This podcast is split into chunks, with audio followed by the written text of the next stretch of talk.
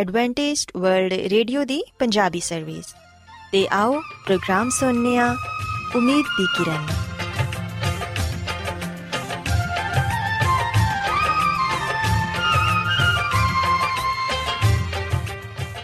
ਸਾਥਿਓ, ਮੈਂ ਤੁਹਾਡੀ ਮੇਜ਼ਬਾਨ ਫਰਾ ਸਲੀਮ, ਪ੍ਰੋਗਰਾਮ ਉਮੀਦ ਦੀ ਕਿਰਨ ਦੇ ਨਾਲ ਤੁਹਾਡੀ ਖidmat 'ਚ ਹਾਜ਼ਰ ਹਾਂ। ਮੇਰੇ ਵੱਲੋਂ ਪ੍ਰੋਗਰਾਮ ਸੁਣਨ ਵਾਲੇ ਸਾਰੇ ਸਾਥੀਆਂ ਨੂੰ ਮੇਰਾ ਪਿਆਰ ਭਰਾ ਸਲਾਮ, ਕਬੂਲ ਹੋਏ। ਸਾਥਿਓ ਉਮੀਦ ਕਰਨੀਆ ਕਿ ਤੁਸੀਂ ਸਾਰੇ ਖੁਦਾ ਤਾਲਾ ਦੇ ਫਜ਼ਲੋ ਕਰਮ ਨਾਲ ਖੈਰੀਅਤ ਨਾਲ ਤੇ ਸਾਡੀ ਇਹ ਦੁਆ ਹੈ ਕਿ ਤੁਸੀਂ ਸਦਾ ਖੁਸ਼ ਰਹੋ ਸਲਾਮਤ ਰਹੋ ਤੇ ਖੁਦਾ ਤਾਲਾ ਤੁਹਾਨੂੰ ਆਪਣੀਆਂ ਬਹੁਤ ਸਾਰੀਆਂ ਬਰਕਤਾਂ ਨਾਲ ਨਵਾਜ਼ੇ ਸਾਥਿਓ ਇਸ ਤੋਂ ਪਹਿਲਾਂ ਕਿ ਅੱਜ ਦੇ ਪ੍ਰੋਗਰਾਮ ਨੂੰ ਸ਼ੁਰੂ ਕੀਤਾ ਜਾਏ ਮੈਂ ਚਾਹਾਂਗੀ ਕਿ ਸਭ ਤੋਂ ਪਹਿਲੇ ਤੁਸੀਂ ਪ੍ਰੋਗਰਾਮ ਦੀ ਤਫਸੀਲ ਸੁਣ ਲਵੋ ਤੇ ਅੱਜ ਦੇ ਪ੍ਰੋਗਰਾਮ ਦੀ ਤਫਸੀਲ ਕੁਝ ਇਸ ਤਰ੍ਹਾਂ ਹੈ ਕਿ ਪ੍ਰੋਗਰਾਮ ਦਾ ਆਗਾਜ਼ ਇੱਕ ਗੀਤ ਨਾਲ ਹੋਏਗਾ ਤੇ ਗੀਤ ਦੇ ਬਾਅਦ ਸਿਹਤ ਦਾ ਪ੍ਰੋਗਰਾਮ ਤੰਦਰੁਸਤੀ ਹਜ਼ਾਰ ਨਿਮਤ ਤੁਹਾਡੀ ਖidmat 'ਚ ਪੇਸ਼ ਕੀਤਾ ਜਾਏਗਾ ਤੇ ਸਿਹਤ ਦੇ ਹਵਾਲੇ ਤੋਂ ਤੁਹਾਨੂੰ ਮਫੀਦ مشਵਰੇ ਦਿੱਤੇ ਜਾਣਗੇ ਜਿਨ੍ਹਾਂ ਤੇ ਅਮਲ ਕਰਕੇ ਤੁਸੀਂ ਨਾ ਸਿਰਫ ਆਪਣੀ ਬਲਕਿ ਆਪਣੇ ਖਾਨਦਾਨ ਦੀ ਸਿਹਤ ਦਾ ਵੀ ਖਿਆਲ ਰੱਖ ਸਕਦੇ ਹੋ ਤੇ ਸਾਥਿਓ ਪ੍ਰੋਗਰਾਮ ਦੇ ਆਖਿਰ 'ਚ ਖੁਦਾ ਦੇ ਖਾਦਮ ਅਜ਼ਮਤ ਇਮਨੁਅਲ ਖੁਦਾਵੰਦ ਦੇ ਅਲਾਹੀ ਪਾਕਲਾਮ ਚੋਂ ਪੈਗਾਮ ਪੇਸ਼ ਕਰਨਗੇ ਉਮੀਦ ਕਰਨੀਆ ਕਿ ਅੱਜ ਦੇ ਪੈਗਾਮ ਦੇ ਜ਼ਰੀਏ ਯਕੀਨਨ ਤੁਸੀਂ ਖੁਦਾਵੰਦ ਕੋਲੋਂ ਬਰਕਤ ਪਾਓਗੇ। ਸੋ ਆਓ ਸਾਥਿਓ, ਪ੍ਰੋਗਰਾਮ ਦਾ ਆਗਾਜ਼, ਇਸ ਰੂਹਾਨੀ ਗੀਤ ਨਾਲ ਕਰਨੇ ਆ।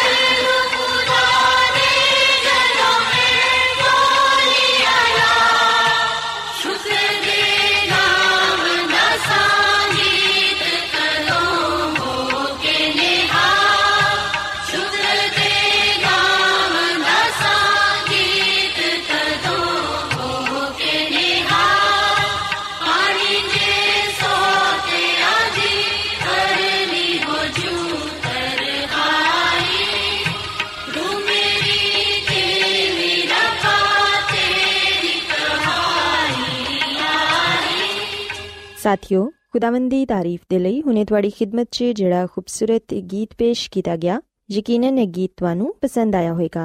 ਹੁਣ ਵੇਲਾ ਹੈ ਕਿ ਸਿਹਤ ਦਾ ਪ੍ਰੋਗਰਾਮ ਤੰਦਰੁਸਤੀ ਹਜ਼ਾਰ ਨਿਮਤ ਤੁਹਾਡੀ ਖidmat 'ਚ ਪੇਸ਼ ਕੀਤਾ ਜਾਏ।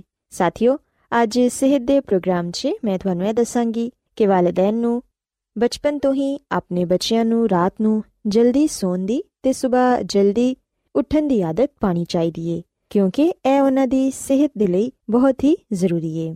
ਸਾਥਿਓ ਅਸੀਂ ਵੇਖਿਆ ਕਿ ਬੱਚਿਆਂ ਨੂੰ ਵਕਤ ਤੇ ਸੁਲਾਣਾ ਵਾਲਿਦੈਨ ਦੇ ਲਈ ਇੱਕ ਮਸਲਾ ਬਣਿਆ ਹੋਇਆ ਏ। ਅਕਸਰ ਘਰਾਂ 'ਚ ਵੇਖਿਆ ਗਿਆ ਹੈ ਕਿ ਜਦੋਂ ਬੱਚਾ 8-10 ਸਾਲ ਦਾ ਹੋ ਜਾਂਦਾ ਏ, ਤੇ ਉਹ ਕੋਸ਼ਿਸ਼ ਕਰਦਾ ਏ ਕਿ ਆਪਣੇ ਮਾਪੇ ਦੇ ਸੋ ਜਾਣ ਦੇ ਬਾਅਦ ਵੀ ਜਾਗਦਾ ਰਹੇ ਤੇ ਟੀਵੀ ਵੇਖਦਾ ਰਹੇ ਜਾਂ ਫਿਰ ਕੰਪਿਊਟਰ ਗੇਮਸ ਖੇਲਦਾ ਰਹੇ ਸਾਥਿਓ, ਦਰਅਸਲ ਇਹਦੇ 'ਚ ਵੀ ਬੱਚਿਆਂ ਦਾ ਇੱਕ ਨਫਸੀਆਤੀ ਪਹਿਲੂ ਏ।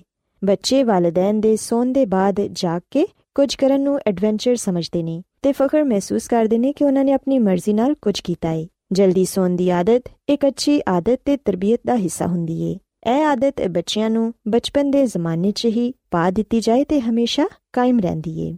ਸਾਥਿਓ, ਅਕਸਰ ਸਾਡੇ ਬਜ਼ੁਰਗ ਵੀ ਸਾਨੂੰ ਨਸੀਹਤ ਕਰਦੇ ਸਨ ਕਿ ਜਲਦੀ ਸੋ ਜਾਓ ਤੇ ਸਵੇਰ ਜਲਦੀ ਉਠੋ, ਕਿਉਂਕਿ ਇਹ ਸਿਹਤ ਦੇ ਲਈ ਅੱਛਾ ਏ। ਇਸ ਲਈ ਸਾਨੂੰ ਵੀ ਆਪਣੇ ਬੱਚਿਆਂ 'ਚ ਇਹ ਆਦਤ ਮੁੰਤਕਿਲ ਕਰਨ ਦੀ ਜ਼ਰੂਰਤ ਏ। ਬੱਚਿਆਂ ਦੇ ਮਾਰੂਫ ਨਫਸੀਆਤੀ ਡਾਕਟਰ ਕਹਿੰਦੇ ਨੇ ਕਿ ਅਗਰ ਤੁਹਾਡਾ ਬੱਚਾ ਰੋ ਰਿਹਾ ਏ ਤੇ ਉਹਨੂੰ ਰੋਣ ਦਿੱਤਾ ਜਾਏ ਤੇ ਕੋਸ਼ਿਸ਼ ਕੀਤੀ ਜਾਏ ਕਿ ਉਹਨੂੰ ਉਹਦੀ ਮਖਸੂਸ ਜਗ੍ਹਾ ਤੇ ਹੀ ਸੁਲਾਇਆ ਜਾਏ, ਕਿਉਂਕਿ ਉਹ ਇਸ ਮਾਹੌਲ ਤੇ ਉਸ ਮਕਾਮ ਤੋਂ ਅੱਛੀ ਤਰ੍ਹਾਂ ਵਾਕਿਫ ਹੁੰਦਾ ਏ। ਡਾਕਟਰ ਫਰਮਾਉਂਦੇ ਨੇ ਕਿ ਬੱਚੇ ਆਮ ਤੌਰ ਤੇ ਬਹੁਤ ਜ਼ਿਆਦਾ ਮਾਹੌਲ 'ਚ ਟਲ ਜਾਣ ਦੇ ਆਦੀ ਹੁੰਦੇ ਨੇ। ਥੋੜੀ ਦੇਰ ਦੇ ਲਈ ਉਹਨਾਂ ਨੂੰ ਬੇਚੈਨੀ ਤੇ ਹੁੰਦੀ ਏ, ਲੇਕਿਨ ਤੁਸੀਂ ਉਹਨਾਂ ਦੀ ਬੇਚੈਨੀ ਤੋਂ ਪਰੇਸ਼ਾਨ ਨਾ ਹੋਵੋ ਤੇ ਉਹਨਾਂ ਨੂੰ ਸਲਾਨ ਦੀ ਕੋਸ਼ਿਸ਼ ਕਰਦੇ ਰਹੋ। ਤੁਸੀਂ ਵੇਖੋਗੇ ਕਿ ਕੁਝ ਦੇਰ ਦੀ ਕੋਸ਼ਿਸ਼ ਦੇ ਬਾਅਦ ਬੱਚੇ ਨੂੰ ਖੁਦ ਬਖੁਦ ਨੀਂਦ ਆ ਜਾਏਗੀ। ਇਹ ਸਭ ਤੁਹਾਡੇ ਸਮਝਾਨ ਤੇ ਮੁਨਸਰ ਹੈ ਕਿ ਤੁਸੀਂ ਬੱਚੇ ਨੂੰ ਕੀ ਸਿਖਾਇਆ ਹੈ ਅਗਰ ਤਰਬੀਅਤ ਦਿੱਤੀ ਹੈ ਕਿ ਉਹ ਆਪਣੇ ਬਿਸਤਰ ਤੇ ਸੋਏ, ਤੇ ਉਹ ਹਮੇਸ਼ਾ ਬਿਸਤਰ ਤੇ ਹੀ ਸੋਏਗਾ। ਸਾਥੀਓ, ਅਕਸਰ ਮਾਵਾਂ ਰਾਤ ਨੂੰ ਆਪਣੇ ਬੱਚੇ ਨੂੰ ਇਹ ਕਹਿੰਦੀਆਂ ਨੇ ਕਿ ਬੇਟਾ, ਖੁਦਾ ਦੇ ਲਈ ਸੋ ਜਾਓ। ਇੰਨੀ ਰਾਤ ਹੋ ਗਈ ਹੈ ਤੁਸੀਂ ਕੀ ਕਰਦੇ ਫੇਰ ਰਹੇ ਹੋ? ਮਾਵਾਂ ਅਕਸਰ ਆਪਣੇ ਬੱਚਿਆਂ ਨੂੰ ਇਹ ਕਹਿੰਦੀਆਂ ਨੇ ਕਿ ਬੇਟਾ, ਨਾ ਤੇ ਤੂੰ ਦਿਨ ਨੂੰ ਸੋਣਾ ਹੈ ਤੇ ਰਾਤ ਨੂੰ ਵੀ ਨਹੀਂ ਸੌਂਦਾ। ਇਸ ਤਰ੍ਹਾਂ ਤੇਰੀ ਸਿਹਤ ਖਰਾਬ ਹੋ ਜਾਏਗੀ। ਇਸ ਕਿਸਮ ਦੇ ਜੁਮਲੇ ਅਕਸਰ ਸਾਨੂੰ ਸੁਣਨ ਨੂੰ ਮਿਲਦੇ ਨੇ। ਸਾਥੀਓ, ਹੋ ਸਕਦਾ ਹੈ ਕਿ ਤੁਸੀਂ ਖੁਦ ਵੀ ਆਪਣੇ ਬੱਚਿਆਂ ਦੀ ਇਸ ਹਰਕਤ ਤੋਂ ਪਰੇਸ਼ਾਨ ਹੁੰਦੇ ਹੋਵੋ, ਕਿਉਂਕਿ ਤੁਹਾਡੇ ਸੋ ਜਾਣ ਦੇ ਬਾਅਦ ਵੀ ਅਗਰ ਬੱਚੇ ਜਾਗਦੇ ਰਹਿਣ ਤੇ ਇਹਦੇ ਤੋਂ ਵਾਲਿਦੈਨ ਨੂੰ ਪਰੇਸ਼ਾਨੀ ਹੁੰਦੀ ਏ ਤੇ ਉਹਨਾਂ ਦੀ ਆਪਣੀ ਨੀਂਦ ਵੀ ਖਰਾਬ ਹੁੰਦੀ ਏ। ਸੋ ਇਸ ਲਈ ਜ਼ਰੂਰੀ ਹੈ ਕਿ ਵਾਲਿਦੈਨ ਬਚਪਨ ਤੋਂ ਹੀ ਆਪਣੇ ਬੱਚਿਆਂ ਨੂੰ ਇਹ ਦੱਸਣ ਕਿ ਜਲਦੀ ਸੋਣਾ ਤੇ ਸਵੇਰ ਜਲਦੀ ਉੱਠਣਾ ਉਹਨਾਂ ਦੀ ਸਿਹਤ ਦੇ ਲਈ ਤੇ ਉਹਨਾਂ ਦੀ ਜ਼ਿੰਦਗੀ ਦੇ ਲਈ ਬਹੁਤ ਹੀ ਮਫੀਦ ਹੈ ਬਹੁਤ ਸਾਰੇ ਐਸੇ ਘਰ ਵੀ ਹੁੰਦੇ ਨੇ ਜਿਨ੍ਹਾਂ 'ਚ ਬੱਚੇ ਵਾਲਿਦੈਨ ਦੇ ਨਾਲ ਹੀ ਸੋ ਜਾਂਦੇ ਨੇ, ਪਰ ਕੁਝ ਬੱਚੇ ਬਹੁਤ ਹੀ ਬੇਚੈਨ ਫਿਤਰਤ ਦੇ ਹੁੰਦੇ ਨੇ। ਸੌਂਦੇ ਵੇਲੇ ਪੂਰੇ ਬਿਸਤਰ ਤੇ ਚੱਕਰ ਲਗਾਉਂਦੇ ਰਹਿੰਦੇ ਨੇ, ਉਲਟੇ ਸਿੱਧੇ ਹੱਥ ਪਾਉ ਹਿਲਾਉਂਦੇ ਨੇ, ਜਿੰਦੀ ਵਜ੍ਹਾ ਨਾਲ ਵਾਲਿਦੈਨ ਦੀ ਨੀਂਦ ਵੀ ਖਰਾਬ ਹੁੰਦੀ ਏ। ਸਾਥੀਓ, ਐਸੀ ਸੂਰਤ 'ਚ ਵਾਲਿਦੈਨ ਨੂੰ ਚਾਹੀਦਾ ਹੈ ਕਿ ਬੱਚੇ ਨੂੰ ਕੁਝ ਦਿਨਾਂ ਦੇ ਬਾਅਦ ਅਲੱਗ ਬਿਸਤਰ ਤੇ ਮੁੰਤਕਿਲ ਕਰ ਦਿੱਤਾ ਜਾਏ, ਤਾਂ ਕਿ ਨਾ ਉਹ ਖੁਦ ਬੇਰਾਮ ਹੋਏ ਤੇ ਨਾ ਹੀ ਤੁਸੀਂ ਬੇਰਾਮ ਹੋਵੋ। ਬੱਚੇ ਨੂੰ ਆਪਣੇ ਬਿਸਤਰ ਤੋਂ ਅਲੱਗ ਕਰਨ ਦੀ ਉਮਰ ਆਮ ਤੌਰ ਤੇ 2 ਤੋਂ 3 ਸਾਲ ਹੁੰਦੀ ਏ। ਅਗਰ ਤੁਹਾਡਾ ਬੱਚਾ ਆਪਣੇ ਬਿਸਤਰ ਤੇ ਬੇਰਾਮ ਮਹਿਸੂਸ ਕਰੇ ਤੇ ਤੁਹਾਡੇ ਬਿਸਤਰ ਤੇ ਆਣਾ ਚਾਵੇ ਤੇ ਇਹਦਾ ਮਤਲਬ ਐਵੇਂ ਕਿ ਹਜੇ ਉਹ ਅਲੱਗਾ ਸੌਣ ਦੇ ਲਈ ਤਿਆਰ ਨਹੀਂ। ਇਹਦੇ ਇਲਾਵਾ ਇੱਕ ਗੱਲ ਹੋਰ ਵੀ ਏ ਕਿ ਕਿਸੇ ਬੱਚੇ ਦੇ ਸੌਣ, ਨਾ ਸੌਣ, ਦੇਰ ਤੱਕ ਜਾਗਣ ਵਗੈਰਾ ਦਾ ਮਾਮਲਾ ਹਰ ਘਰ 'ਚ ਮੁxtਲਿਫ ਅੰਦਾਜ਼ ਤੇ ਨੋਇਤ ਦਾ ਹੋ ਸਕਦਾ ਹੈ ਇਸ ਲਈ ਇਸ ਮਾਮਲੇ ਨੂੰ ਆਪਣੇ ਤੌਰ ਤੇ ਹੱਲ ਕਰਨ ਦੀ ਕੋਸ਼ਿਸ਼ ਕਰੋ, ਕਿਉਂਕਿ ਕੋਈ ਇੱਕ ਤਰੀਕਾ ਹਰ ਇੱਕ ਦੇ ਲਈ ਮੁਫੀਦ ਸਾਬਿਤ ਨਹੀਂ ਹੋ ਸਕਦਾ। ਸਾਥੀਓ, ਯਾਦ ਰੱਖੋ ਕਿ ਹਰ ਬੱਚੇ ਦੀ ਨੀਂਦ ਦੇ ਔਕਾਤ ਉਹਦੀ ਜਿਸਮਾਨੀ ਤੇ ਜ਼ਿਹਨੀ ਸਲਾਹੀਅਤ ਤੇ ਇਤਬਾਰ ਨਾਲ ਮੁxtਲਿਫ ਹੋ ਸਕਦੇ ਨੇ। ਬਾਜ਼ ਬੱਚੇ ਸਿਰਫ 5 ਜਾਂ 6 ਘੰਟਿਆਂ ਦੀ ਨੀਂਦ ਲੈਣ ਦੇ ਬਾਵਜੂਦ ਆਪਣੇ ਆਪ ਨੂੰ ਤਾਜ਼ਾਦਮ ਮਹਿਸੂਸ ਕਰਦੇ ਨੇ, ਜਦਕਿ ਕੁਝ ਬੱਚੇ ਇਸ ਤਰ੍ਹਾਂ ਦੇ ਹੁੰਦੇ ਨੇ ਜਿਨ੍ਹਾਂ ਨੂੰ 8-10 ਘੰਟੇ ਦੀ ਨੀਂਦ ਚਾਹੀਦੀ ਹੁੰਦੀ ਏ। ਇਹ ਕੋਈ ਐਸੀ ਤਸ਼ਵੀਸ਼ ਦੀ ਗੱਲ ਨਹੀਂ ਤੇ ਵਾਲਿਦੈਨ ਨੂੰ ਇਹਦੇ ਬਾਰੇ ਪਰੇਸ਼ਾਨ ਹੋਣ ਦੀ ਵੀ ਜ਼ਰੂਰਤ ਨਹੀਂ। ਲੇਕਿਨ ਜਦੋਂ ਤੁਹਾਡਾ ਬੱਚਾ ਸੁਸਤੀ, ਉਦਾਸੀ ਥੱਕਨ ਬੇਖੁਆਬੀ ਵਗੈਰਾ ਦਾ ਇਜ਼ਹਾਰ ਕਰੇ ਜਾਂ ਉਹਦਾ ਵਜ਼ਨ ਉਹਦੀ ਉਮਰ ਨਾਲੋਂ ਘੱਟ ਹੋਏ, ਤੇ ਫਿਰ ਐਸੀ ਸੂਰਤ ਤੇ ਆਪਣੇ ਬੱਚੇ ਤੇ ਫੌਰਨ ਤਵੱਜਾ ਦਿਵੋ। ਲੇਕਿਨ ਅਗਰ ਤੁਹਾਡਾ ਬੱਚਾ ਮਾਮੂਲ ਦੇ ਮੁਤਾਬਿਕ ਹੈ ਚਾਕੋ ਚੌਬਨ ਦੇ, ਤਾਜ਼ਾ ਦਮੇ ਤੇ ਫਿਰ ਪਰੇਸ਼ਾਨੀ ਦੀ ਕੋਈ ਗੱਲ ਨਹੀਂ। ਸਾਥੀਓ, ਅਸੀਂ ਵੇਖਨੀਆ ਕਿ ਬਹੁਤ ਸਾਰੇ ਬੱਚਿਆਂ ਨੂੰ ਰਾਤ ਨੂੰ ਬੁਰੇ ਖਾਬ ਆਉਂਦੇ ਨੇ। ਭਿਆਨਕ ਤੇ ਖੌਫਜ਼ਦਾ ਕਰ ਦੇਣ ਵਾਲੇ ਖਾਬ ਅਕਸਰ ਬੱਚੇ ਦੀ ਨੀਂਦ ਨੂੰ ਖਰਾਬ ਕਰ ਦਿੰਦੇ ਨੇ। ਬਾਜ਼ ਬੱਚੇ ਤੇ ਇੰਨੇ ਖੌਫਜ਼ਦਾ ਹੋ ਜਾਂਦੇ ਨੇ ਕਿ ਉਹ ਨੀਂਦ 'ਚ ਚੀਖ ਪੈਂਦੇ ਨੇ। ਮਾਹਿਰ ਨਫਸੀਆਤ ਦਾ ਕਹਿਣਾ ਹੈ ਕਿ ਬੱਚਿਆਂ ਨੂੰ ਮੁxtਲਿਫ ਕਿਸਮ ਦੇ ਖਾਬ ਆ ਸਕਦੇ ਨੇ। ਲੇਕਿਨ ਜਦੋਂ ਇਹ ਖੁਆਬ ਉਹਨਾਂ ਨੂੰ ਡਿਸਟਰਬ ਕਰਨ ਲੱਗਣ ਤੇ ਫਿਰ ਇਹ ਖੁਆਬ ਭਿਆਨਕ ਬਣ ਜਾਂਦੇ ਨੇ ਤੇ ਲਾਸ਼ੌਰ ਉਹਨਾਂ ਦਾ ਗਹਿਰਾ ਅਸਰ ਕਬੂਲ ਕਰ ਲੈਂਦਾ ਹੈ। ਸਾਥੀਓ, ਇਹਦੀ ਵਜ੍ਹਾ ਇਹ ਵੀ ਹੋ ਸਕਦੀ ਹੈ ਕਿ ਬੱਚੇ ਜਦੋਂ ਰਾਤ ਨੂੰ ਦੇਰ ਤੱਕ ਟੀਵੀ ਵੇਖਦੇ ਨੇ ਤੇ ਫਿਰ ਟੀਵੀ ਵੇਖਦਿਆਂ ਨਾਲ ਹੀ ਸੋ ਜਾਂਦੇ ਨੇ ਤੇ ਜਿਹੜੇ ਪ੍ਰੋਗਰਾਮ ਉਹਨਾਂ ਨੇ ਟੀਵੀ 'ਚ ਵੇਖੇ ਹੁੰਦੇ ਨੇ, ਉਹਦੇ ਬਾਰੇ ਉਹ ਖਾਬ ਵੇਖਦੇ ਨੇ। ਤੇ ਅਗਰ ਉਹਨਾਂ ਨੇ ਕੋਈ ਐਸੇ ਪ੍ਰੋਗਰਾਮ ਵੇਖੇ ਹੋਣ ਜਿਨ੍ਹਾਂ ਦੀ ਵਜ੍ਹਾ ਤੋਂ ਉਹ ਖੌਫਜ਼ਦਾ ਹੋਣ, ਤੇ ਫਿਰ ਯਕੀਨਨ ਉਹ ਨੀਂਦ 'ਚ ਵੀ ਘਬਰਾ ਜਾਂਦੇ ਨੇ ਤੇ ਚੀਖ ਕੇ ਉੱਠ ਜਾਂਦੇ ਨੇ। ਸੋ ਇਸ ਲਈ ਵਾਲਿਦੈਨ ਨੂੰ ਚਾਹੀਦਾ ਹੈ ਕਿ ਜਦੋਂ ਬੱਚਾ ਟੀਵੀ ਵੇਖਣ ਤੋਂ ਫਾਰਿਗ ਹੋ ਜਾਏ ਤੇ ਥੋੜੀ ਦੇਰ ਦੇ ਲਈ ਬੱਚੇ ਦੇ ਨਾਲ ਇੱਧਰ-ਉੱਧਰ ਦੀਆਂ ਗੱਲਾਂ ਕਰੋ, ਤਾਂ ਕਿ ਟੀਵੀ ਦਾ ਅਸਰ ਉਹਦੇ ਜ਼ਿਹਨ ਤੋਂ ਦੂਰ ਹੋ ਜਾਏ। ਤੇ ਸਾਥੀਓ, ਅਗਰ ਖੁਆਬ ਦੇ ਦੌਰਾਨ ਤੁਹਾਡਾ ਬੱਚਾ ਡਰ ਕੇ ਉੱਠ ਜਾਂਦਾ ਹੈ ਤੇ ਉਹਨੂੰ ਨਰਮੀ ਦੇ ਨਾਲ ਥਪਕ ਥਪਕ ਕੇ ਪਿਆਰ ਨਾਲ ਸੁਲਾਉਣ ਦੀ ਕੋਸ਼ਿਸ਼ ਕਰੋ ਤੇ ਉਹਨੂੰ ਹੌਸਲਾ ਦਿਲਾਓ ਕਿ ਐਸਾ ਕੁਝ ਨਹੀਂ। ਸਾਥੀਓ, ਅਸੀਂ ਵੇਖਨੀਆ ਕਿ ਕਈ ਬੱਚਿਆਂ 'ਚ ਇਹ ਵੀ ਇੱਕ ਪਰੇਸ਼ਾਨ ਕਰਨ ਵਾਲਾ ਅੰਸਰ ਹੈ ਕਿ ਬੇਖੁਆਬੀ ਇੱਕ ਐਸੀ ਸੂਰਤ-ਹਾਲ ਹੈ ਜਿੰਦੇ 'ਚ ਬੱਚਾ ਗਹਿਰੀ ਨੀਂਦ ਨਹੀਂ ਸੋ ਪਾਉਂਦਾ, ਯਾਨੀ ਉਹ ਸੌਣ ਦੇ ਬਾਵਜੂਦ ਨਹੀਂ ਸੌਂਦਾ। ਐਮਰਜ਼ ਵੱਡਿਆਂ 'ਚ ਜ਼ਿਆਦਾ ਪਾਇਆ ਜਾਂਦਾ ਹੈ ਸੌਣ ਦੀ ਮੁੱਦਤ ਤੇ ਸ਼ਿੱਦਤ ਦੋਨੋਂ ਹੀ ਇਹਦੇ ਤੋਂ متاثر ਹੁੰਦੀਆਂ ਨੇ ਇਹਦਾ ਮਤਲਬ ਐਵੇਂ ਕਿ ਅਗਰ ਬੱਚਾ 6 ਘੰਟੇ ਸੁੱਤਾ ਹੈ ਤੇ ਹਕੀਕਤਨ ਉਹ ਸਿਰਫ 4 ਘੰਟੇ ਹੀ ਸੁੱਤਾ ਹੈ ਇਸ ਤਰ੍ਹਾਂ ਸੌਣ ਦੀ ਮੁੱਦਤ متاثر ਹੁੰਦੀ ਹੈ ਸੋ ਸਾਥੀਓ ਅਗਰ ਤੁਹਾਡਾ ਬੱਚਾ ਵੀ ਬੇਖੁਆਬੀ ਦਾ ਸ਼ਿਕਾਰ ਹੈ ਜਾਂ ਉਹ ਨੀਂਦ 'ਚ ਬਾਰ-ਬਾਰ ਉੱਠ ਜਾਂਦਾ ਹੈ ਥੋੜੀ ਦੇਰ ਦੇ ਲਈ ਸੌਂਦਾ ਹੈ ਤੇ ਫਿਰ ਉੱਠ ਜਾਂਦਾ ਹੈ ਤੇ ਇਹਦੇ ਲਈ ਤੁਹਾਨੂੰ ਆਪਣੇ ਬੱਚੇ ਨੂੰ ਡਾਕਟਰ ਨੂੰ ਦਿਖਾਉਣ ਦੀ ਜ਼ਰੂਰਤ ਹੈ ਕਿਉਂਕਿ ਸਾਥੀਓ ਬੇਖੁਆਬੀ ਨਾ ਤੇ ਵੱਡਿਆਂ ਦੇ ਲਈ ਹੀ ਅੱਛੀ ਹੈ ਤੇ ਨਾ ਹੀ ਬੱਚਿਆਂ ਦੇ ਲਈ ਕਿਉਂਕਿ ਇਹਦੇ ਜ਼ਰੀਏ ਇਨਸਾਨ ਦੀ ਸਿਹਤ متاثر ਹੁੰਦੀ ਹੈ ਸੋ ਇਸ ਲਈ ਅਗਰ ਤੁਹਾਡਾ ਬੱਚਾ ਬੇਖੁਆਬੀ ਦਾ ਸ਼ਿਕਾਰ ਹੈ ਤੇ ਫਿਰ ਡਾਕਟਰ ਨਾਲ ਜ਼ਰੂਰ ਰਜੂ ਕਰੋ ਬਹਰਹਾਲ ਐਸਾ ਨੀਂਦ ਤੇ ਨੀਂਦ ਦੇ ਮੁਤਲਕ ਉਹ ਸਾਰੀਆਂ ਗੱਲਾਂ ਜਿਹੜੀਆਂ ਬੱਚੇ ਨੂੰ ਦਰਪੇਸ਼ ਹੋ ਸਕਦੀਆਂ ਨੇ ਅਗਰ ਇਹਨਾਂ ਦੇ ਬਾਵਜੂਦ ਵੀ ਤੁਹਾਡਾ ਬੱਚਾ ਬੇਚੈਨ ਰਹਿੰਦਾ ਹੈ ਤੇ ਰਾਤ ਨੂੰ ਦੇਰ ਨਾਲ ਸੌਂਦਾ ਹੈ ਜਾਂ ਸੌਂਦਾ ਹੀ ਨਹੀਂ ਤੇ ਫਿਰ ਸਾਥੀਓ ਡਾਕਟਰ ਨਾਲ ਰਜੂ ਕਰੋ ਤੇ ਮਾਲੂਮ ਕਰੋ ਕਿ ਕੀ ਵਜ੍ਹਾ ਹੈ ਤੇ ਉਹਦਾ ਹੱਲ ਤਲਾਸ਼ ਕਰਨ ਦੀ ਕੋਸ਼ਿਸ਼ ਕਰੋ ਸੋ ਸਾਥੀਓ ਮੈਂ ਉਮੀਦ ਕਰਨੀ ਆ ਕਿ ਅੱਜ ਦਾ ਪ੍ਰੋਗਰਾਮ ਤੁਹਾਨੂੰ ਪਸੰਦ ਆਇਆ ਹੋਵੇਗਾ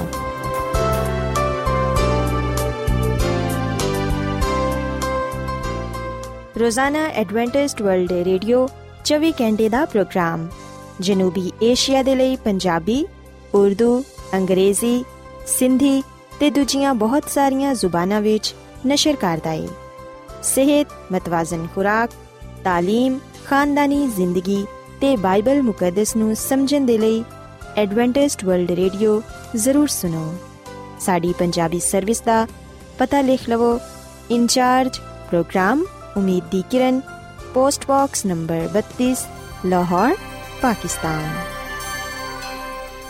Adventist World Radio ਵੱਲੋਂ ਪ੍ਰੋਗਰਾਮ ਉਮੀਦ ਦੀ ਕਿਰਨ ਨਿਸ਼ਰ ਕੀਤਾ ਜਾ ਰਿਹਾ ਹੈ ਹੁਣ ਵੇਲੇ ਹੈ ਕਿ ਅਸੀਂ ਖੁਦਾ ਦੇ ਪਾਕ ਕਲਾਮ ਚੋਂ ਪੈਗਾਮ ਸੁਣੀਏ ਤੇ ਅੱਜ ਤੁਹਾਡੇ ਲਈ ਪੈਗਾਮ ਖੁਦਾ ਦੇ ਖਾਦਮ ਅਜ਼ਮਤ ਇਮਨੁਅਲ ਪੇਸ਼ ਕਰਨਗੇ। ਤੇ ਆਓ ਆਪਣੇ ਦਿਲਾਂ ਨੂੰ ਤਿਆਰ ਕਰੀਏ ਤੇ ਖੁਦਾ ਦੇ ਕਲਾਮ ਨੂੰ ਸੁਣੀਏ। ਯਿਸੂ ਮਸੀਹ ਦੇ ਅਜ਼ਲੀ ਤੇ ਅਬਦੀ ਨਾਮ ਵਿੱਚ ਸਾਰੇ ਸਾਥੀਆਂ ਨੂੰ ਸਲਾਮ। ਸਾਥਿਓ, ਮੈਂ ਮਸੀਹ ਯਿਸੂ ਵਿੱਚ ਤੁਹਾਡਾ ਖਾਦਮ ਅਜ਼ਮਤ ਇਮਾਨੁਅਲ ਕਲਾਮੇ ਮੁਕੱਦਸ ਦੇ ਨਾਲ ਤੁਹਾਡੀ ਖਿਦਮਤ ਵਿੱਚ ਹਾਜ਼ਰ ਹਾਂ ਤੇ ਮੈਂ ਖੁਦਾਮਦ ਖੁਦਾ ਦਾ ਸ਼ੁਕਰ ਅਦਾ ਕਰਨਾ ਮੈਂ ਕਿ ਅੱਜ ਮੈਂ ਤੁਹਾਨੂੰ ਇੱਕ ਵਾਰ ਫੇਰ ਖੁਦਾਮ ਦਾ ਕਲਾਮ ਸੁਣਾ ਸਕਣਾ ਸਾਥੀਓ, ਮੈਨੂੰ ਉਮੀਦ ਹੈ ਕਿ ਤੁਸੀਂ ਹੁਣ ਖੁਦਾਮ ਦੇ ਕਲਾਮ ਨੂੰ ਸੁਣਨ ਦੇ ਲਈ ਤਿਆਰ ਹੋ। ਆਓ ਆਪਣੇ ਈਮਾਨ ਦੀ ਮਜ਼ਬੂਤੀ ਤੇ ਈਮਾਨ ਦੀ ਤਰੱਕੀ ਦੇ ਲਈ ਖੁਦਾਮ ਦੇ ਕਲਾਮ ਨੂੰ ਸੁਣਨੇ ਆ। ਸਾਥੀਓ, ਅੱਜ ਅਸੀਂ ਖੁਦਾਮ ਦੇ ਕਲਾਮ ਚੋਂ ਇਸ ਗੱਲ ਨੂੰ ਸਿੱਖਾਂਗੇ ਕਿ ਖੁਦਾਵੰਦ ਮੁਸਤਕਬਲ ਦੇ ਬਾਰੇ ਸਭ ਕੁਝ ਜਾਣਦਾ ਹੈ। ਤੇ ਨਾਲੇ ਉਹ ਇਨਸਾਨ ਤੇ ਇਸ ਗੱਲ ਨੂੰ ਆਸ਼ਕਾਰਾ ਕਰਦਾ ਹੈ ਕਿ ਆਖਰੀ ਅਯਾਮ ਵਿੱਚ ਕੀ ਕੁਝ ਹੋਏਗਾ। ਸਾਥੀਓ, ਅਗਰ ਅਸੀਂ ਬਾਈਬਲ ਮੁਕੱਦਸ ਦੇ ਪੁਰਾਣੇ ਅਹਿਦਨਾਮੇ ਵਿੱਚ ਦਾਨੀਏਲ ਨਬੀ ਦੀ ਕਿਤਾਬ, ਇਹਦੇ ਦੋ ਬਾਬ ਦੀ 28ਵੀਂ ਅਧ ਪੜ੍ਹੀਏ, ਤੇ ਇਥੇ ਲਿਖਿਆ ਹੈ ਕਿ ਆਸਮਾਨ ਤੇ ਇੱਕ ਖੁਦਾ ਹੈ ਜਿਹੜਾ ਰਾਜ਼ ਦੀਆਂ ਗੱਲਾਂ ਨੂੰ ਆਸ਼ਕਾਰਾ ਕਰਦਾ ਹੈ। ਤੇ ਉਹਨੇ ਨਬੂਕਤ ਨਜ਼ਰ ਬਾਦਸ਼ਾਹ ਤੇ ਜ਼ਾਹਿਰ ਕੀਤਾ ਹੈ ਕਿ ਆਖਰੀ ਅਯਾਮ ਵਿੱਚ ਮੈਂ ਕੀ ਕੁਝ ਕਰਾਂਗਾ? ਤੇਰਾ ਖੁਆਬ ਤੇ ਤੇਰੇ ਦਿਮਾਗੀ ਖਿਆਲ ਜਿਹੜੇ ਤੂੰ ਆਪਣੇ ਪਲੰਗ ਤੇ ਵਿਖੇ ਆ ਨੇ।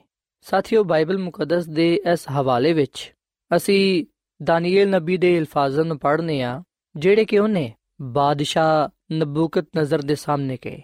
ਦਾਨੀਏਲ ਨਬੀ ਨੇ ਨਬੂਕਤ ਨਜ਼ਰ ਬਾਦਸ਼ਾਹ ਨੂੰ ਕਿਹਾ ਕਿ ਆਸਮਾਨ ਤੇ ਇੱਕ ਖੁਦਾ ਹੈ ਵੇ, ਜਿਹੜਾ ਕਿ ਰਾਜ਼ ਦੀਆਂ ਗੱਲਾਂ ਨੂੰ ਆਸ਼ਕਾਰਾ ਕਰਦਾ ਹੈ। ਤੇ ਉਹਨੇ ਹੀ ਨਬੂਕਤ ਨਜ਼ਰ ਬਾਦਸ਼ਾਹ ਤੇ ਜ਼ਾਹਿਰ ਕੀਤਾ ਹੈ ਕਿ ਆਖਰੀ ਆਯਾਮ ਵਿੱਚ ਉਹ ਕੀ ਕੁਝ ਕਰੇਗਾ। ਸਾਥੀਓ ਅਸੀਂ ਦਾਨੀਏਲ ਦੀ ਕਿਤਾਬ ਦੇ ਦੋ ਬਾਬ ਵਿੱਚ ਇਸ ਗੱਲ ਨੂੰ ਪੜ੍ਹਨੇ ਆ ਕਿ ਨਬੂਕਤ ਨਜ਼ਰ ਬਾਦਸ਼ਾਹ ਨੇ ਆਪਣੀ ਹਕੂਮਤ ਦੇ ਦੂਜੇ ਸਾਲ ਵਿੱਚ ਇੱਕ ਖੁਆਬ ਵੇਖਿਆ, ਜਿਹਦਾ ਉਹ ਕਾਫੀ ਹਿੱਸਾ ਭੁੱਲ ਗਿਆ ਸੀ ਤੇ ਕੁਝ ਹਿੱਸਾ ਉਹਨੂੰ ਯਾਦ ਸੀ। ਉਸ ਖੁਆਬ ਨੂੰ ਜਾਣਨ ਦੇ ਲਈ, ਉਹਦੀ ਤਾਬੀਰ ਦੇ ਲਈ ਉਹਨੇ ਫਾਲਗਿਰਾਂ ਨੂੰ, ਨਜੂਮੀਆਂ ਨੂੰ, ਜਾਦੂਗਰਾਂ ਨੂੰ ਬੁਲਾਇਆ ਤੇ ਉਹਨਾਂ ਨੂੰ ਕਹਿਣ ਲੱਗਾ ਕਿ ਤੁਸੀਂ ਮੈਨੂੰ ਮੇਰਾ ਖੁਆਬ ਤੇ ਫਿਰ ਉਹਦੀ ਤਾਬੀਰ ਵੀ ਦੱਸੋ। ਜਿੰਨੇ ਵੀ ਫਾਲਗੀਰ, ਨਜੂਮੀ, ਜਾਦੂਗਰ ਉਹਦੇ ਕੋਲ ਆਏ। ਉਹ ਕਹਿਣ ਲੱਗੇ ਕਿ ਤੂੰ ਐ ਬਾਦਸ਼ਾਹ, ਆਪਣੇ ਖਾਦਮਾਂ ਨੂੰ ਖੁਆਬ ਬਿਆਨ ਕਰ ਤਾਂ ਕਿ ਅਸੀਂ ਉਹਦੀ ਤਾਬੀਰ ਤੈਨੂੰ ਦਸੀਏ। ਪਰ ਉਹਨੇ ਕਿਹਾ ਕਿ ਮੈਂ ਆ ਹੁਕਮ ਦੇ ਚੁੱਕਿਆ ਵਾਂ ਕਿ ਅਗਰ ਤੁਸੀਂ ਖੁਆਬ ਨਹੀਂ ਦੱਸੋਗੇ, ਉਹਦੀ ਤਾਬੀਰ ਨਹੀਂ ਦੱਸੋਗੇ, ਤੇ ਨਾ ਸਿਰਫ ਤੁਹਾਨੂੰ ਬਲਕਿ ਤੁਹਾਡੇ ਖਾਨਦਾਨਾਂ ਨੂੰ ਵੀ ਟੁਕੜੇ ਟੁਕੜੇ ਕਰ ਦਿੱਤਾ ਜਾਏਗਾ।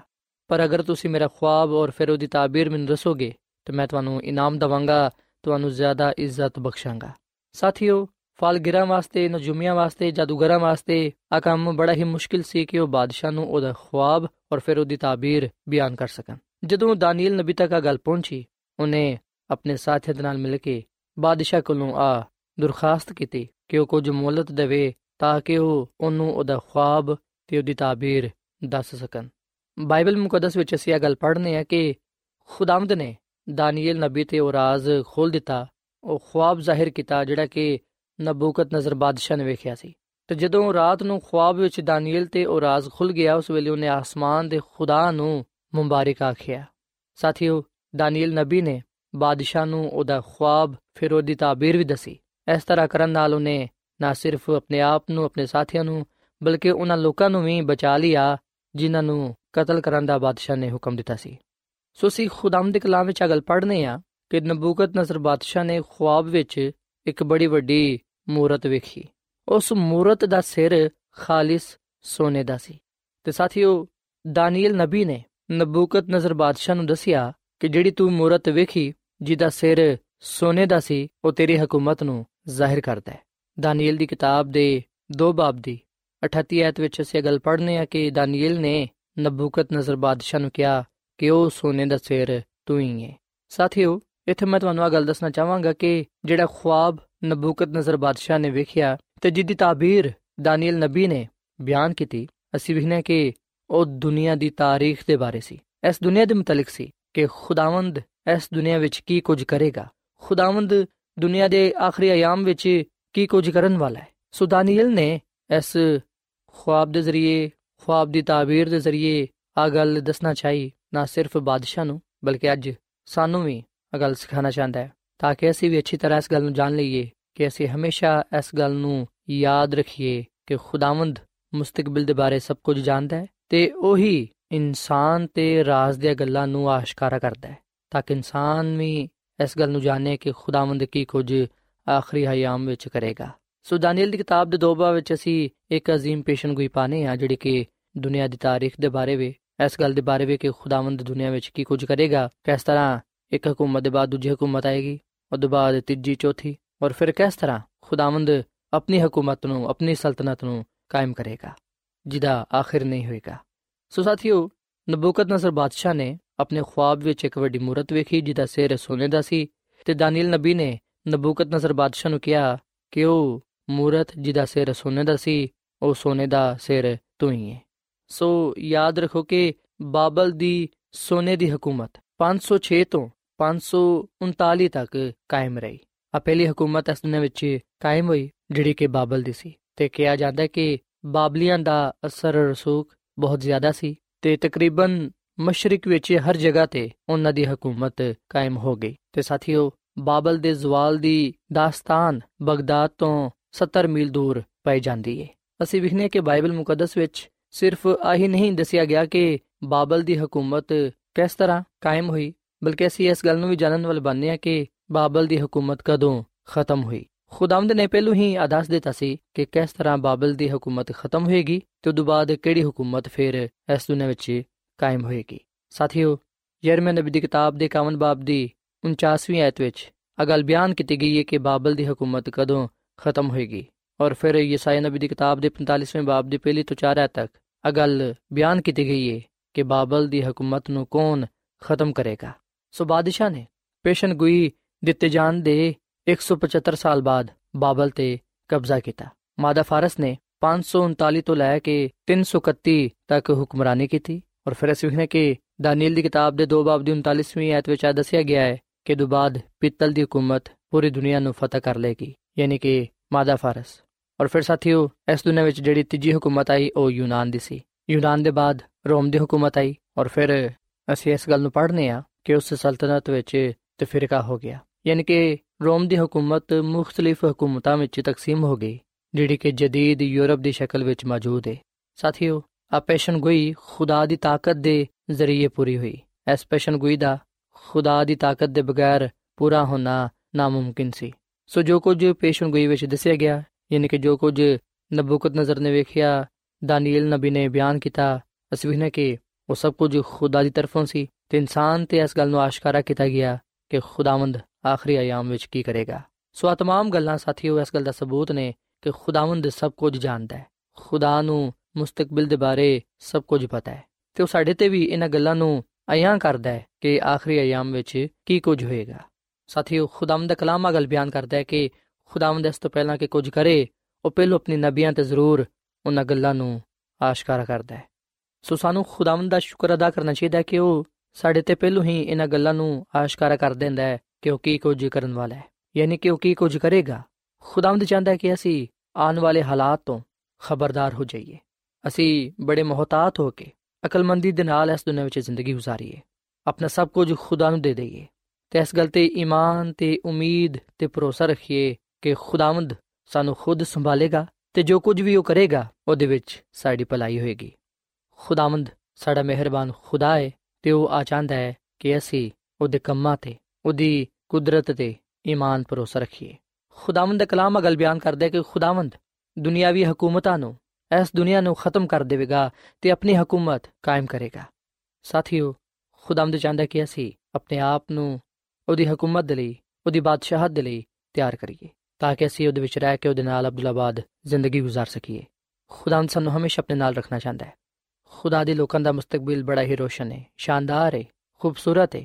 ਇਸ ਲਈ ਬਾਈਬਲ ਮੁਕੱਦਸ ਵਿੱਚ ਲਿਖਿਆ ਕਿ ਜਿਹੜਾ ਕੋਈ ਵੀ ਉਹਦੇ ਤੇ ਈਮਾਨ ਲਿਆਏਗਾ, ਉਹ ਹਲਾਕ ਨਹੀਂ ਹੋਏਗਾ, ਬਲਕਿ ਉਹ ਹਮੇਸ਼ਾ ਦੀ ਜ਼ਿੰਦਗੀ ਪਾਏਗਾ। ਸੋ ਸਾਥੀਓ, ਮੈਂ ਤੁਹਾਨੂੰ ਅੱਜ ਆ ਉਮੀਦ ਦਾ ਪੈਗਾਮ ਦੇਣਾ ਚਾਹੁੰਦਾ ਹਾਂ ਕਿ ਖੁਦਾਵੰਦ ਮੇਰੇ ਤੇ ਤੁਹਾਡੇ ਮੁਸਤਕਬਲ ਤੋਂ ਵਾਕਿਫ ਹੈ। ਉਹ ਸਾਡੇ ਨਾਲ ਪਿਆਰ ਕਰਦਾ ਹੈ, ਮੁਹੱਬਤ ਕਰਦਾ ਹੈ। ਉਹਨੇ ਸਾਨੂੰ ਆਪਣੇ ਕਲਾਮ ਦੇ ਜ਼ਰੀਏ ਆਦਾਸ ਦਿੱਤਾ ਹੈ ਕਿ ਉਹ ਕੀ ਕੁਝ ਕਰੇਗਾ। ਉਹਦਾ ਕਲਾਮ ਇਸ ਗੱਲ ਦਾ ਸਬੂਤ ਹੈ ਕਿ ਉਹਨੂੰ ਮੁਸਤਕਬਲ ਦੇ ਬਾਰੇ ਸਭ ਕੁਝ ਪਤਾ ਹੈ, ਉਹ ਮੁਸਤਕਬਲ ਦੇ ਬਾਰੇ ਸਭ ਕੁਝ ਜਾਣਦਾ ਹੈ। ਆਓ ਅਸੀਂ ਖੁਦਾ ਤੇ ਈਮਾਨ ਰੱਖੀਏ ਤੇ ਉਹਦੇ ਵਾਅਦਿਆਂ ਦਾ ਯਕੀਨ ਕਰੀਏ, ਅਸੀਂ ਆਪਣਾ ਆਪ ਨੂੰ ਦਈਏ ਤਾਂ ਕਿ ਖੁਦਾਵੰਦ ਸਾਡੀ ਜ਼ਿੰਦਗੀ ਵਿੱਚ ਇੱਜ਼ਤ ਤੇ ਜਲਾਲ ਪਾਏ। ਸਾਥੀਓ, ਅਗਰ ਅਸੀਂ ਖੁਦਾ ਨੂੰ ਕਬੂਲ ਕਰਾਂਗੇ ਤੇ ਫਿਰ ਅਸੀਂ ਉਹਦੇ ਨਾਲ ਉਸ ਬਾਦਸ਼ਾਹਤ ਵਿੱਚ ਜ਼ਿੰਦਗੀ گزارਾਂਗੇ ਜਿਹੜੀ ਕਿ ਉਹਨੇ ਆਪਣੇ ਲੋਕਾਂ ਦੇ ਲਈ ਤਿਆਰ ਕੀਤੀ ਹੈ। ਸੋ ਸਾਨੂੰ ਅਬਦੀ ਖੁਸ਼ਖਬਰੀ ਦੇ ਲਈ, ਜ਼ਿੰਦਾ ਉਮੀਦ ਦੇ ਲਈ ਖੁਦਾਵੰਦ ਦਾ ਸ਼ੁਕਰ ਅਦਾ ਕਰਨਾ ਚਾਹੀਦਾ ਹੈ, ਜਿਹੜੀ ਕਿ ਸਾਨੂੰ ਖੁਦਾਵੰਦ ਦੇ ਕਲਾਮ ਚੋਂ ਮਿਲਦੀ ਹੈ। ਖੁਦਾਵੰਦ ਦਾ ਕਲਾਮ ਦੱਸਦਾ ਹੈ ਕਿ ਖੁਦਾ ਦੇ ਲੋਕ ਹਲਾਕ ਨਹੀਂ ਹੋਣਗੇ। ਬਲਕਿ ਖੁਦਾਵੰਦ ਨੇ ਉਹਨਾਂ ਵਾਸਤੇ ਅਬਦੀ ਬਾਦਸ਼ਾਹਤ ਤਿਆਰ ਕੀਤੀ ਹੈ ਤਾਂ ਕਿ ਉਹ ਉਹਦੇ ਵਿੱਚ ਰਹਿ ਕੇ ਉਹਦੇ ਨਾਲ ਹਮੇਸ਼ਾ ਅਬਦੁੱਲਾਬਾਦ ਰਹਿ ਸਕਣ। ਸੋ ਆਓ ਸਾਥੀਓ, ਅਸੀਂ ਵੀ ਦਾਨੀਲ ਨਬੀ ਵਾਂਗੂ ਖੁਦਾ ਦੇ ਨਾਮ ਨੂੰ ਮੁਬਾਰਕ ਕਹੀਏ, ਉਹਦੀ ਕੁਦਰਤ ਦਾ, ਉਹਦੀ ਹਕਮਤ ਦਾ ਸ਼ੁਕਰ ਅਦਾ ਕਰੀਏ, ਕਿਉਂਕਿ ਉਹੀ ਸਾਡੇ ਜ਼ਿੰਦਗੀਆਂ ਦਾ ਖਾਲਕ ਤੇ ਮਾਲਿਕ ਹੈ ਉਹਦੇ ਹੱਥ ਵਿੱਚ ਹੀ ਸਭ ਕੁਝ ਹੈ ਸੋ ਸਾਥੀਓ, ਆਖਰ ਵਿੱਚ ਮੈਂ ਤੁਹਾਡੇ ਨਾਲ ਮਿਲ ਕੇ ਦੁਆ ਕਰਨਾ ਚਾਹਨਾ ਵਾਂ। ਆਓ ਅਸੀਂ ਆਪਣੇ ਆਪ ਨੂੰ ਖੁਦਾ ਦੇ ਹੱਥਾਂ ਵਿੱਚ ਦਈਏ ਤੇ ਇਸ ਗੱਲ ਤੇ ਈਮਾਨ ਭਰੋਸਾ ਰੱਖੀਏ ਕਿ ਖੁਦਾਵੰਦ ਜੋ ਕੁਝ ਵੀ ਸਾਡੇ ਲਈ ਕਰੇਗਾ ਜੋ ਕੁਝ ਵੀ ਮੁਸਤਕਬਲ ਦੇ ਲਈ ਉਹਦਾ ਮਨਸੂਬਾ ਹੈ ਉਹਦੇ ਵਿੱਚ ਸਾਡੀ ਭਲਾਈ ਪਾਈ ਜਾਂਦੀ ਹੈ ਆਓ ਅਸੀਂ ਦੁਆ ਵਿੱਚ ਖੁਦਾਵੰਦ ਕੋਲੋਂ ਉਹਦੀ ਰਹਿਨਮਾਈ ਮੰਗੀਏ ਤਾਂ ਕਿ ਅਸੀਂ ਉਹਦੇ ਵਿੱਚ ਰਹਿੰਦੇ ਹੋਇਆਂ ਇਸ ਦੁਨੀਆਂ ਵਿੱਚ ਜ਼ਿੰਦਗੀ گزار ਸਕੀਏ ਤੇ ਉਹਦੇ ਨਾਮ ਨੂੰ ਇੱਜ਼ਤ ਤੇ ਜਲਾਲ ਦੇ ਸਕੀਏ ਆਓ ਅਸੀਂ ਦੁਆ ਕਰੀਏ ਐ ਜ਼ਮੀਨ ਤੇ ਆਸਮਾਨ ਦੇ ਖਾਲਕ ਤੇ ਮਾਲਿਕ ਜ਼ਿੰਦਾ ਖੁਦਾਵੰਦ ਅਸੀਂ ਤੇਰੇ ਨਾਮ ਨੂੰ ਮੁਬਾਰਕ ਕਹਨੇ ਆ ਕਿਉਂਕਿ ਤੂੰ ਹੀ ਤਾਰੀਫ ਤੇ ਤਮਜੀਦ ਦੇ ਲਾਇਕ ਹੈ ਐ ਖੁਦਾਵੰਦ, ਤੂੰ ਹੀ ਵਕਤਾਂ ਨੂੰ, ਜ਼ਮਾਨਿਆਂ ਨੂੰ ਤਬਦੀਲ ਕਰਨਾ ਹੈ। ਤੂੰ ਹੀ ਬਾਦਸ਼ਾਹਾਂ ਨੂੰ ਮੁਕਰਰ ਕਰਨਾ ਹੈ, ਹਕੂਮਤਾਂ ਨੂੰ ਕਾਇਮ ਕਰਨਾ ਹੈ ਤੇ ਉਹਨਾਂ ਨੂੰ ਖਤਮ ਵੀ ਕਰਨਾ ਹੈ। ਕਿਉਂਕਿ ਤੇਰੇ ਹੱਥ ਵਿੱਚ ਹੀ ਸਭ ਕੁਝ ਹੈ। ਐ ਖੁਦਾਵੰਦ ਤੇਰਾ ਕਲਾਮ ਫਰਮਾਂਦਾ ਹੈ ਕਿ ਤੂੰ ਦੁਨਿਆਵੀ ਹਕੂਮਤਾਂ ਨੂੰ ਖਤਮ ਕਰਕੇ ਆਪਣੀ ਹਕੂਮਤ ਨੂੰ ਕਾਇਮ ਕਰੇਗਾ। ਤੇਰੀ ਬਾਦਸ਼ਾਹਤ ਆਏਗੀ, ਜਿਹਦੇ ਵਿੱਚ ਤੇਰੇ ਲੋਕ ਹਮੇਸ਼ਾ ਤੇਰੇ ਨਾਲ ਰਹਿਣਗੇ। ਐ ਖੁਦਾਵੰਦ ਅਸੀਂ ਇਸ ਗੱਲ ਤੇ ਈਮਾਨ ਲਿਆਨੇ ਆ ਕਿ ਤੂੰ ਸਾਡੇ ਤੇ ਦੁਨੀਆ ਦੇ ਮੁਸਤਕਬਲ ਦੇ ਬਾਰੇ ਸਭ ਕੁਝ ਜਾਣਦਾ ਹੈ। ਤੇ ਇਨਸਾਨ ਤੇ ਵੀ ਇਸ ਗੱਲ ਨੂੰ ਆਸ਼ਕਾਰਾ ਕਰਨਾ ਹੈ, ਤਾਂ ਕਿ ਇਨਸਾਨ ਵੀ ਇਸ ਗੱਲ ਨੂੰ ਜਾਣੇ ਕਿ ਤੂੰ ਕੀ ਕੁਝ ਕਰਨ ਵਾਲਾ ਹੈ। ਤੂੰ ਕੀ ਕੁਝ ਕਰੇਗਾ?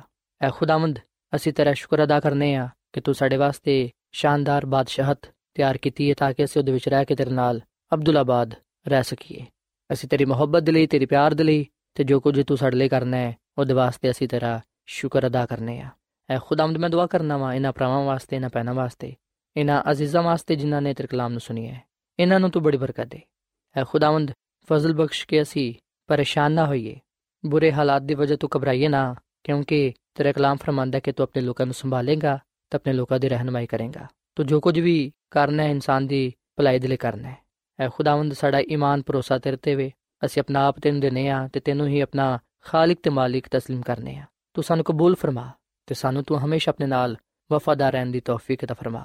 ਐ ਖੁਦਾਵੰਦ, ਸਾਡੇ ਜ਼ਿੰਦਗੀਆਂ ਤੋਂ ਆਪਣੇ ਜਲਾਲ ਨੂੰ ਜ਼ਾਹਿਰ ਕਰ ਸਾਨੂੰ ਸਾਰਿਆਂ ਨੂੰ ਤੂੰ ਬੜੀ ਬਰਕਤ ਦੇ ਕਿਉਂਕਿ ਇਹ ਸਭ ਕੁਝ ਮੰਗ ਲੈਨੇ ਆ ਖੁਦਾਵੰਦ ਦੀ ਮਸੀਹ ਦੇ ਨਾਮ ਵਿੱਚ ਆਮੀਨ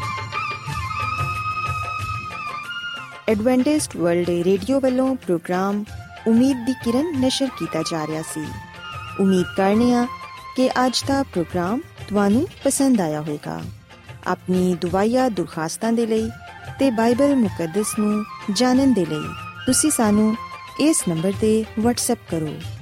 ਨੰਬਰ ਨੋਟ ਕਰ ਲਵੋ 001 747 281 2849 ਸਾਥਿਓ, ਤੁਸੀਂ ਸਾਡੇ ਪ੍ਰੋਗਰਾਮ ਇੰਟਰਨੈਟ ਤੇ ਵੀ ਸੁਣ ਸਕਦੇ ਹੋ। ਸਾਡੀ ਵੈਬਸਾਈਟ ਹੈ www.awr.org ਕੱਲ ਇਸੇ ਵੇਲੇ ਤੇ ਇਸੇ ਫ੍ਰੀਕਵੈਂਸੀ ਤੇ ਫੇਰ ਤੁਹਾਡੇ ਨਾਲ ਮੁਲਾਕਾਤ ਹੋਏਗੀ। ਹੁਣ ਆਪਣੀ ਮੇਜ਼ਬਾਨ ਫਰਾਜ਼ ਸਲੀਮ ਨੂੰ ਇਜਾਜ਼ਤ ਦਿਓ। ਖੁਦਾ ਹਾਫਿਜ਼।